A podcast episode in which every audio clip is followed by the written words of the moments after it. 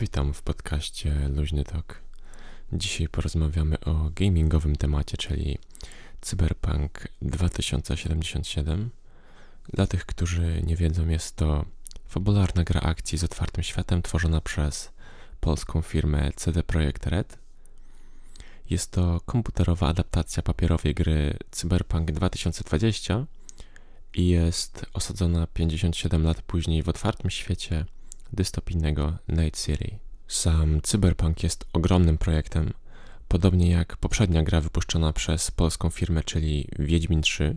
W produkcji Cyberpunka zaangażował się taki aktor jak Keanu Reeves, który jest znany przede wszystkim z trylogii Matrixa oraz filmów John Wick.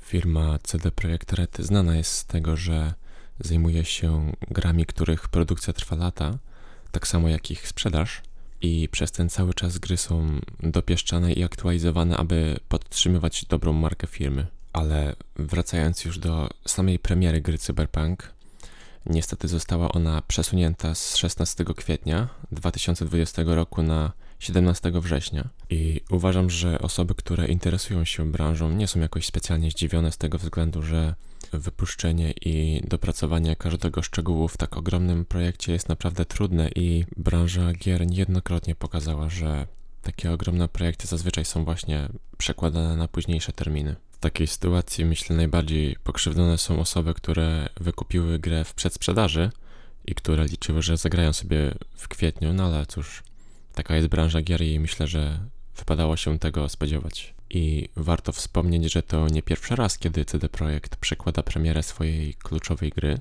bo podobnie było w przypadku Wiedźmina 3, a więc hitu, który stworzył CD Projekt Red. I tak pokrótce, Wiedźmin to gra stworzona w oparciu o historię fantazy napisaną przez polskiego pisarza Andrzeja Sapkowskiego. I w przypadku Wiedźmina jego premierę pierwotnie zaplanowano na końcówkę 2014 roku. Następnie przełożono ją na 24 lutego 2015 roku i w końcowym efekcie również nie udało się doprowadzić do premiery w tym dniu i na sam koniec przesunięto ją na maj 2015 roku. Ale było warto, myślę. Gra osiągnęła ogromny sukces, więc nikt po tym czasie jednak nie narzeka. Dodatkowo gra na tyle wypromowała świat Wiedźmina, stworzony przez Andrzeja Sapkowskiego, że Netflix zainteresował się produkcją właśnie takiego serialu. I sam aktor Henry Cavill, który gra główną rolę, czyli Geralta z Rivi, powiedział w jednym z wywiadów, że gra CD Projektu bardzo go wciągnęła i spędził wiele godzin grając w Wiedźmina Trójkę i tak wsiąknął w tę historię, że zaczął ubiegać się o rolę Geralta. Tak więc spoglądając na przeszłe dokonania CD Projektu, myślę, że warto dać im trochę więcej czasu i pozwolić dopieścić im arcydzieło. W ramach takiej ciekawostki mogę wspomnieć jeszcze, że w dniu ogłoszenia opóźnienia premiery kurs akcji CD Projektu spadł o 13%. Mimo to myślę, że akcjonariusze mogą spać spokojnie, bo polska firma już niejednokrotnie pokazała, że dowożą zawsze genialny produkt. Obserwując ich długoterminowy rozwój, możemy zauważyć, że dzisiaj jest to spółka warta 27 miliardów złotych, podczas gdy w grudniu 2014 roku jej kapitalizacja ledwie przekraczała 1,5 miliarda złotych.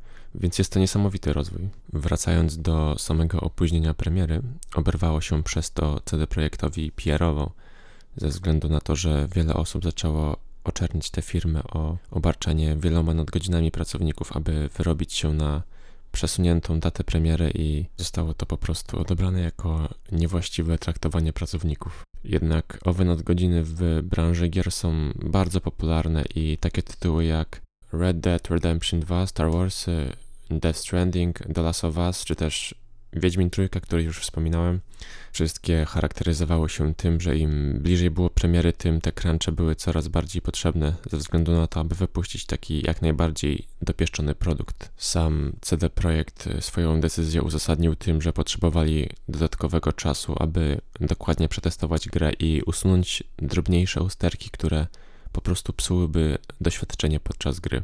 Jeden z pracowników Redów wypowiedział się o tej sytuacji w taki sposób. Usiłujemy na tyle, na ile to możliwe, ograniczać crunch, natomiast jesteśmy obecnie na ostatniej prostej. Staramy się zachować umiar, ale niestety takie są realia. Gra jest kompletna i można ją przejść od początku do końca. Czeka nas jednak jeszcze wiele pracy. Night City jest ogromne, zróżnicowane, pełne przygód. Biorąc pod uwagę jego skalę i złożoność, uznaliśmy, że potrzebujemy więcej czasu, aby zakończyć testowanie, usunąć usterki i nadać grze ostateczny szlif. Chcemy, aby Cyberpunk był ukoronowaniem naszej pracy na obecnej generacji konsol. Dzisiejsza decyzja da nam kilka cennych miesięcy, których potrzebujemy, by gra mogła zasłużyć na miano doskonałej. Więc jak widać w tym przypadku warto poczekać troszkę dłużej i dostać taki naprawdę dobry produkt niż otrzymać coś, co zostało zrobione na szybko i ma wiele błędów. Jednym z dwóch pytań, które zadają sobie gracze jest to, co stanie się z wersją multiplayer gry Cyberpunka, która została również zapowiedziana. Jej pierwotna premiera miała odbyć się w 2021 roku, jednak jeden z członków CD Projektu, Michał Nowakowski, wypowiedział się na ten temat i powiedział, że jej wydanie w 2021 roku wydaje się bardzo mało prawdopodobne ze względu na przesunięcie pierwotnej premiery Cyberpunka 2077. Drugie pytanie, które zadają sobie gracze jest to, czy Cyberpunk będzie kompatybilny z nowym PS-em i Xboxem, które zostaną wydane w tym roku. Jeden z pracowników Redów wypowiedział się na ten temat. Trzymamy się naszego planu. Jak już mówiliśmy, nasze gry są zawsze projektowane na bardzo wydajne urządzenia.